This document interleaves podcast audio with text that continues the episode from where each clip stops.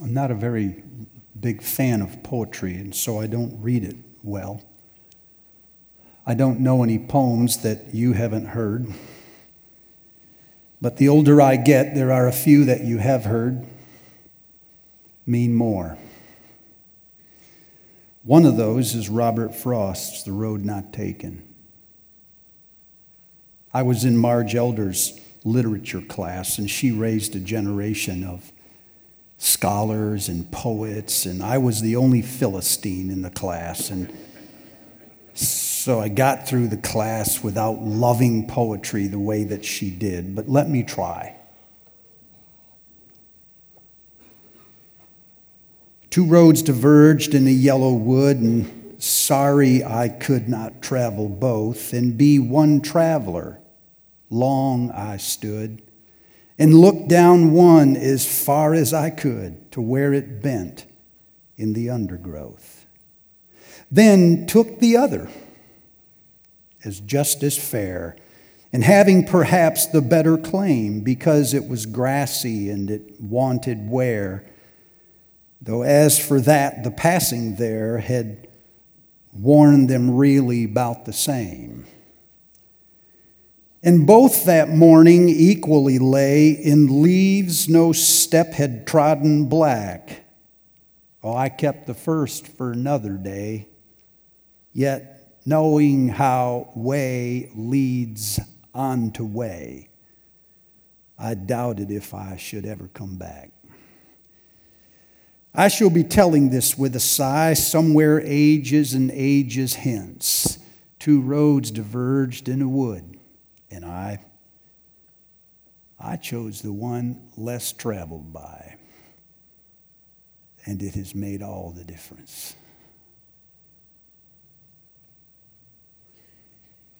You cannot make a decision before there's a decision to make. So some of you cannot decide anything this morning. But others of you can. And I've been praying all week that you'll be able to make that decision. We started last fall uh, with a study in Proverbs with a quote from Raymond Ortlund that said, Everyone is on a path, everyone is going somewhere. Even when we feel stuck, even when we feel trapped, the truth is we are still in motion, for life is a journey. And the end of it all is not just a place, but a condition. In fact, he said, We are becoming the end of our journey, wise or foolish, and every moment takes us closer there. We started out last fall talking about Proverbs wisdom as if life were a river. Do you remember this? Whew, that's good. We didn't blow the fall. If you're just coming and joining us now, this, stuff's all online. You can watch it there if you want. Uh, but we said life flows like a river uh, in one of two directions, uh, like I'm coming up the river now, and it starts out with subtle little currents that are just sometimes uh, an inch apart from one another. They're both moving under your feet at the same time. And to be in one current or be in the other does not feel that different to you at first. But over time, those currents will start to separate. They'll go into a riffle.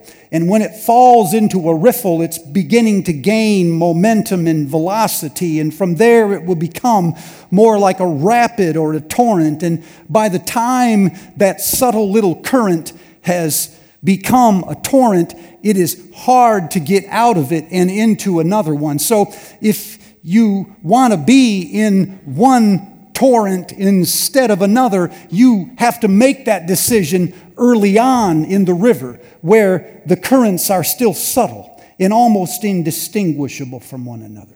So Proverbs lays itself out like this.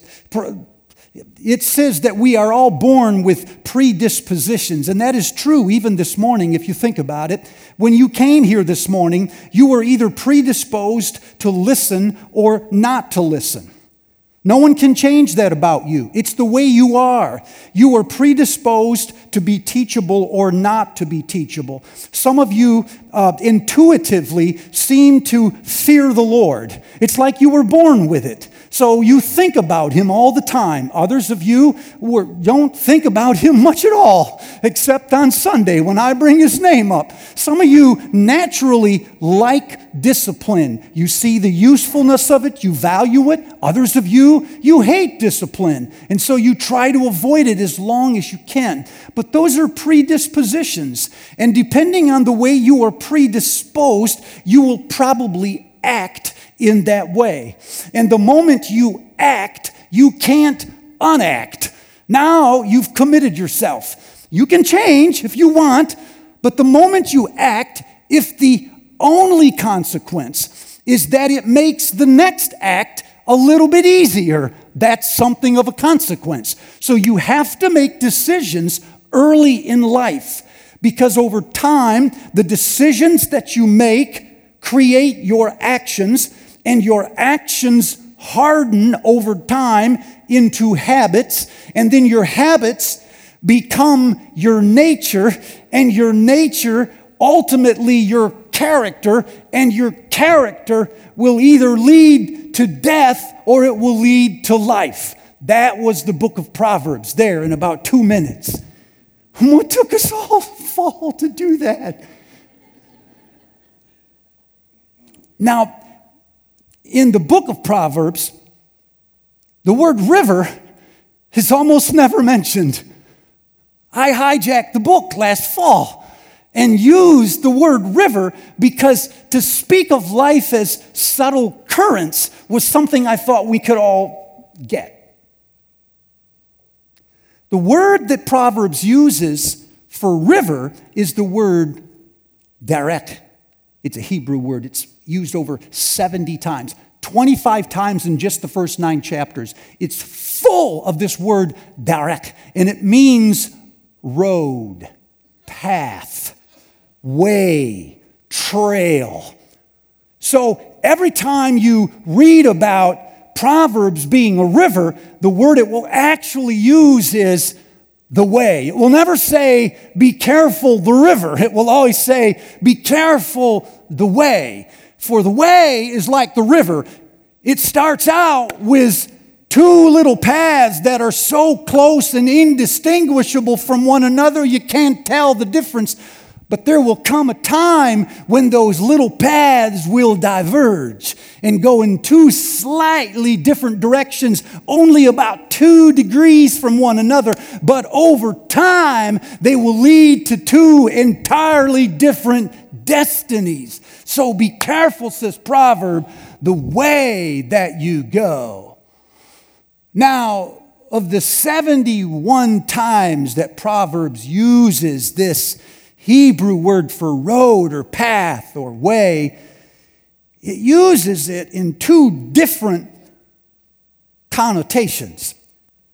One of those refers to a path that is in front of you. It's one that is prescribed. So, like when you're walking, you see the path and you stay on it. It's already there. So, in Proverbs, you'll read things like, The Lord guards the way of the just. Don't set your foot on the path. There's that same word again of the wicked, or, or walk in the way, there it is, of evil. Keep your father's commands and your mother's teachings, for their corrections and their discipline are the way to life. The Lord detests the way of the wicked, but loves those who pursue righteousness. He's talking about a road that is in front of you. Now, the problem with this road is you don't know where it goes.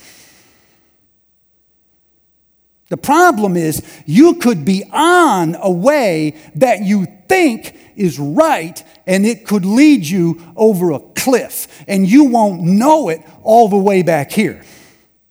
So Proverbs says in Proverbs 12, 15, it's listen to the language. It says, to a fool, all of his ways seem right. He don't set out in life to say, well, if I do everything right, I'll screw this up. He does what he thinks is right, and then it starts to gain momentum.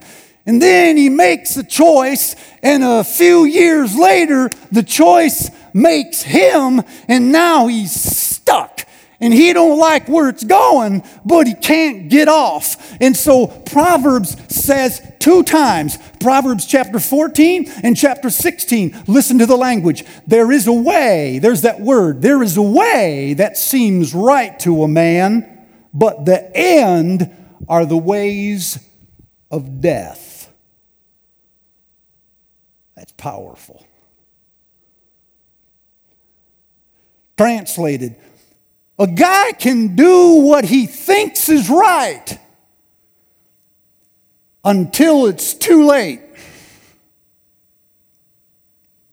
So, the rule of thumb in this first way, the one in front of you, is you don't have the power to discern which is the better way. You can't know this. You would have to have someone who's already lived life and then come back to tell you. Because you're trapped in time. You can't live the end of the river, you're in the middle of it. The second use of the word uh, for way is not the road that's in front of you, it's the one behind you. It's it's a nuance. It means um, it's not a trail that you're following, it's a trail that you're leaving. So, whenever you're wandering around and you don't know where you are, we all know where you've been because that's where the grass is matted down. There's a trail there. Are you with me? Even if you don't know where you're going, we know where you've been. It's not only the trail you're following, it's the one that you're leaving, that your children will follow. Now, here's the thing about this you can never tell yourself what trail you're leaving. If we ask you, you won't know the whole answer. Proverbs 16 2 says, All a man's ways seem innocent to him.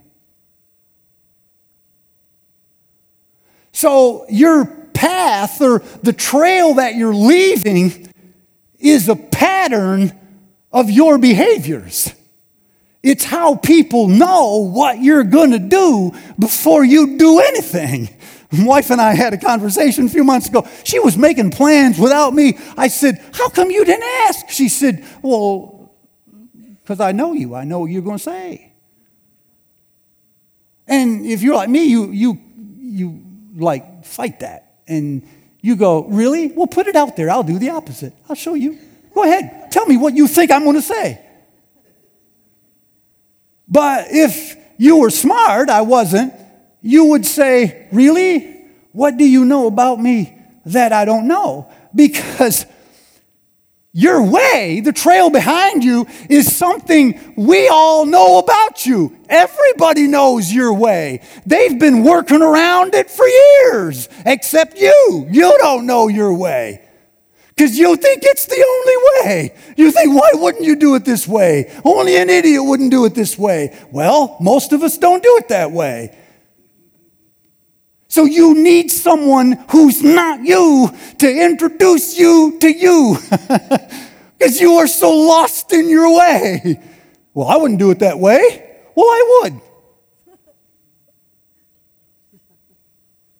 So you need other people. This is why if you're like one of those loners, you say, no, no, I don't follow anybody. I do whatever I want to do. Well, that's fine. But remember, even if you're not following a path, you're leaving one. Somebody can figure you out. They already have. there's a trail. Now, occasionally, you won't know where you are and you won't know where you're going. And if you're a guy, this is most of the time, but you never admit it. I was uh, hunting uh, in Michigan. I was 24, 25 years old. Some guys said, We're going to go, go deer hunting. We'll go deer hunt.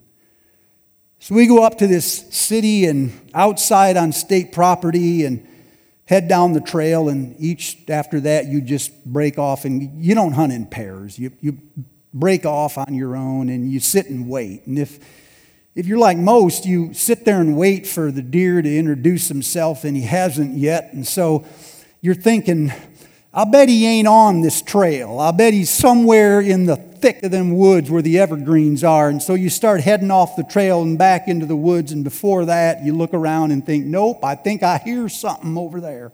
And off you go over there. And this is exactly what I was doing. Finally, I found myself in the middle of state property, surrounded by trees and thicket, not a trail anywhere near me, in the middle of the woods. Late in the afternoon, I have no compass. There is no sun. It's getting late. My blood sugar is dropping. I can feel it. And so my cognitive powers, already quite low, are diminishing. One direction looks as good as another, and I stand in the middle of the woods not having a clue how I got here or how I'm going to get out. And I remember thinking, I can't believe this. This is how a 24 year old dies. I wanted to fire a couple shots because at least it could be said at my funeral it was a gunfire. And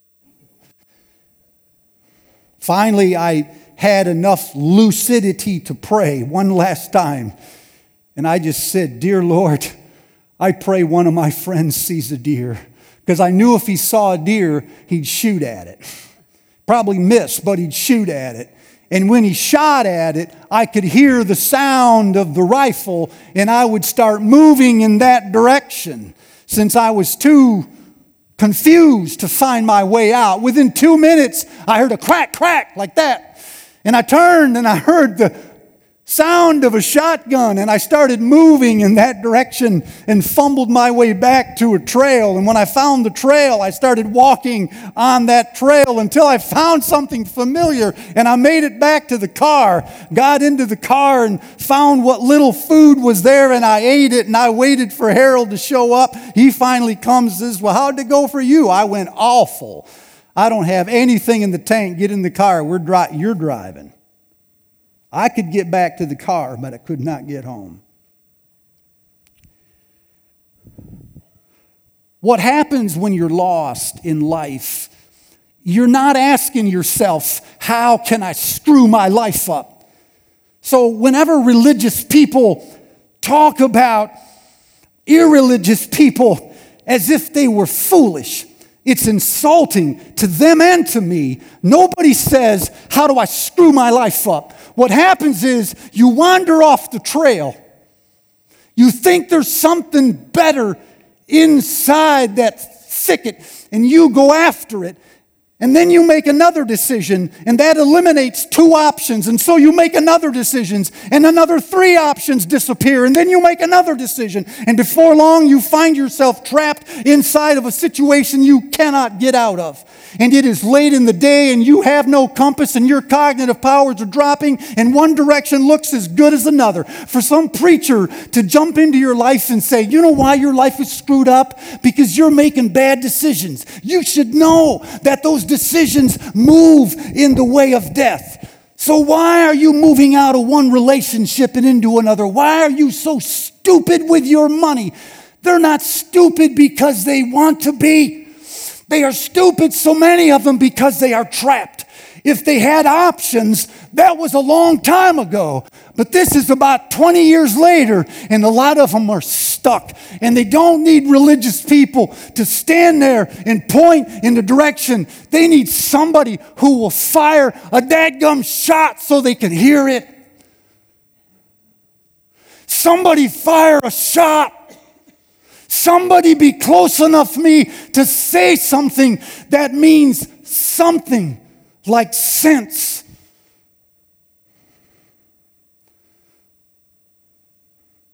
Let me speak for him.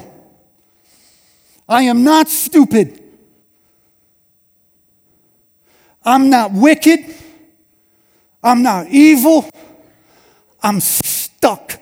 I am exactly where you would be if you had my options.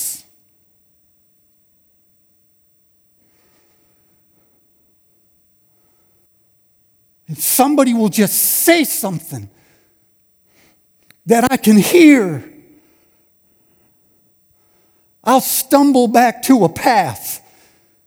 And if I can if I can get on that path, maybe somebody will find me and they can get me home.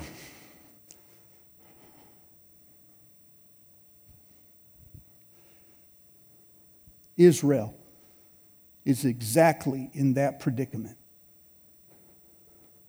All this talk about the way, the way, the way in Job, in Psalms, and in Proverbs is ringing in Israel's ears, and even while they're talking about the way, they're lost. Read Old Testament and you see this. And so a prophet named Isaiah, a prophet named Isaiah, will rise up in Isaiah chapter 2 and says, People, there is coming one who will teach us his ways. Isaiah said, You will hear a voice from behind you, and it will say, This is the way, walk in it. Isaiah said, There will be a highway called holiness, and anything unclean will not be able to walk on it. But those who love the way will be able to walk on it. Isaiah said, A voice of one crying out in the wilderness, Prepare the way. Every mountain shall be brought low, every valley shall be raised and it will be the way of the Lord. This was Isaiah talking to a nation that is lost in the woods, that's just ricocheting off of one bad decision after another. Imagine how things would change if, in the middle of your confusion, somebody would show up with a way out. So, in the New Testament, when Jesus says those immortal words I am the way. He goes back into the Old Testament and he collects about 800 years of history, puts it together, fires a shot, says, Follow me, I'll get you out of here because you're lost. What he says is, I am the way, the truth, and the life. This is a college church, and so we love cognition here. I love it. I love intellect. Now, good at it, but I do value it. So I tend to read right past Jesus is the way to get to Jesus is the truth. That's what I want to talk about. How Jesus is the truth, as if Jesus were a propositional doctrine. Of, the truth is not a proposition, it's a place. You have to be in it to recognize it, and you can't get in it unless you follow the way. The way is how you get to the truth. See, the problem with starting with Jesus' truth is we lead people to believe that the Christian life is a series of doctrines that you have to believe, whether you really believe them or not. But when you say Jesus is the way, what you're saying to them is He will lead you in the way of life. He already knows everything that you want in its purest, most primitive form. He knows what you want and He knows the best way to get it. Follow him that way. I love what Dallas Willard says. He says, Follow Jesus. And if you can find another way, he'd be the first one to tell you to take it. In other words, Jesus is the way any fool would take if they knew what Jesus knew, but they don't. This is where it helps to listen. Because he will say things to us that seem to us hard to hear.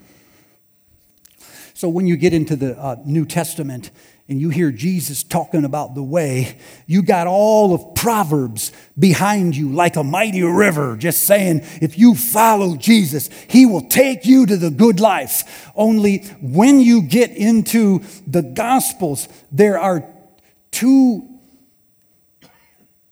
sudden changes. One of those is that you discover in Jesus that this way that you're all pursuing is unpopular, it's uncommon, it's countercultural. Remember what Jesus said was, wide is the gate and broad is the way. There's that word again that leads to destruction, but small is the gate and narrow is the way that leads to eternal life, and few there be that find it. So, what Jesus says in the New Testament is this way that all of God's people have been singing about is not as popular as we think. This is. This is good for us as church people because sometimes what we think is we made our decision.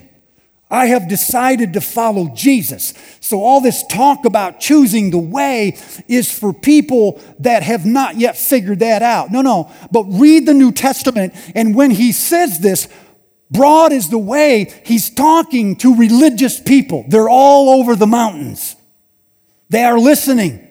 It's the Sermon on the Mount.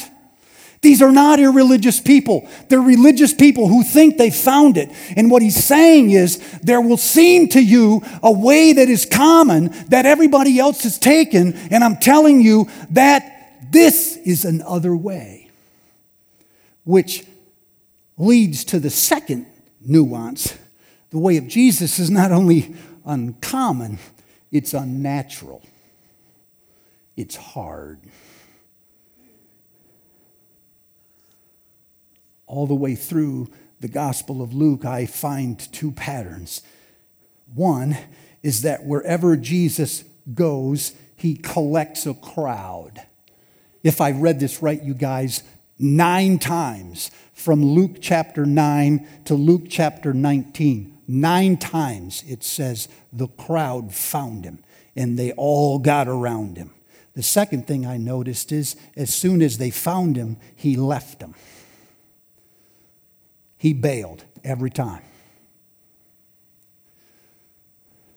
So as soon as he would attract a crowd, he would avoid them. And the way that he did it was never to put them down. He never criticized them. Watch him. Read Luke 9 through 19 and watch his pattern. He'll just start walking along the way, and all of a sudden, he'll say something that's really hard and unpopular.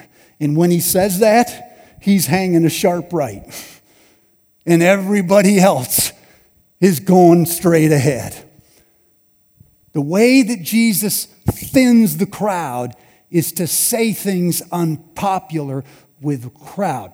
But here's the upside to that. Just like Proverbs says, there is a way that seems right to a man, and the end is the way of death. Jesus would say, there is a way that feels wrong to a man, but the end is the way of life. Oh, this is good. To a lot of people, they're chasing something like Easter, and they end up with something like Good Friday.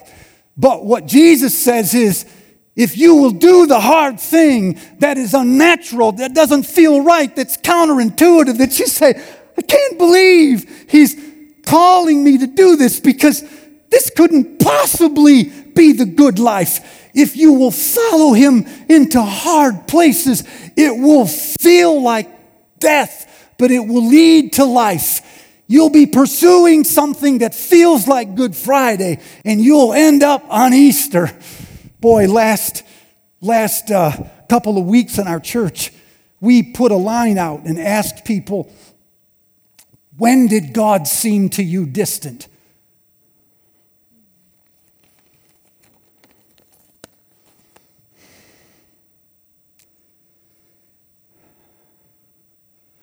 when the committee did not fund the work when they placed unspoken expectations on me, when they responded with racism and prejudice, when the opportunity came and went, when I was left asking, Am I not good enough? When my best friend walked away, when they betrayed me, when I felt invisible and deliberately ignored, when forgiveness wasn't even offered, when he yelled and screamed at me, when I couldn't take my words back, when he vowed he'd never leave but he did. When he chose her instead of me, when death took my loved one, when you didn't heal him from cancer, when I begged you to let him live, when I never saw the warning signs, when he died suddenly in an accident, when I didn't even get to say goodbye, when everyone went back to their life, when my weekend was different from everyone else, when I cried myself to sleep, when she lost her memory, when she had a baby and I could not, when I had to parent someone on my own, when my child turned and left me. Those were from our own people. So, one of the biggest misnomers in our churches that we don't have problems. Dude, that is a catalog of problems. That is real life. And here's the thing every time something like this happens, we have been trained by the culture to think that something is wrong. We push back and say to ourselves, What have I done wrong? And then we find somebody as quick as we can who will fix it, who will put our pieces back together again and put us back on the way that goes to the good life.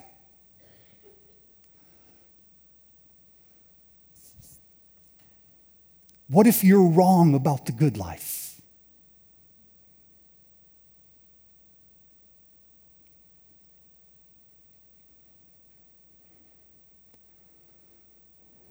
It couldn't be, man. They were. All of Israel.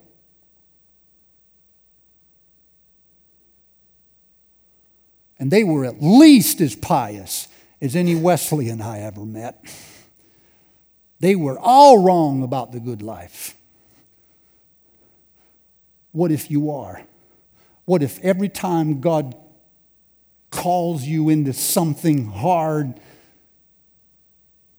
and you want to get out of it, it is actually the way to life.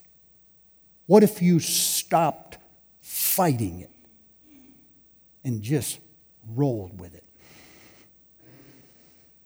What if you improvised? Whole new script and you just follow it. You'd end up on Easter.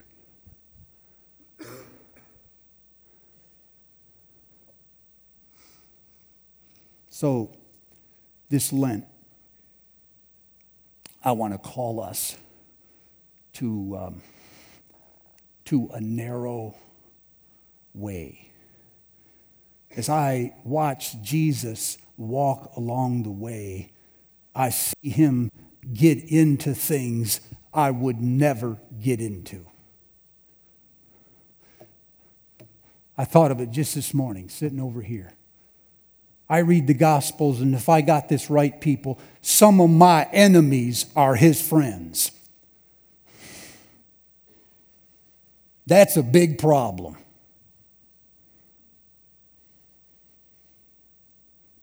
Some of the people that I'm avoiding he was with, and some of the people I like being with, he avoided.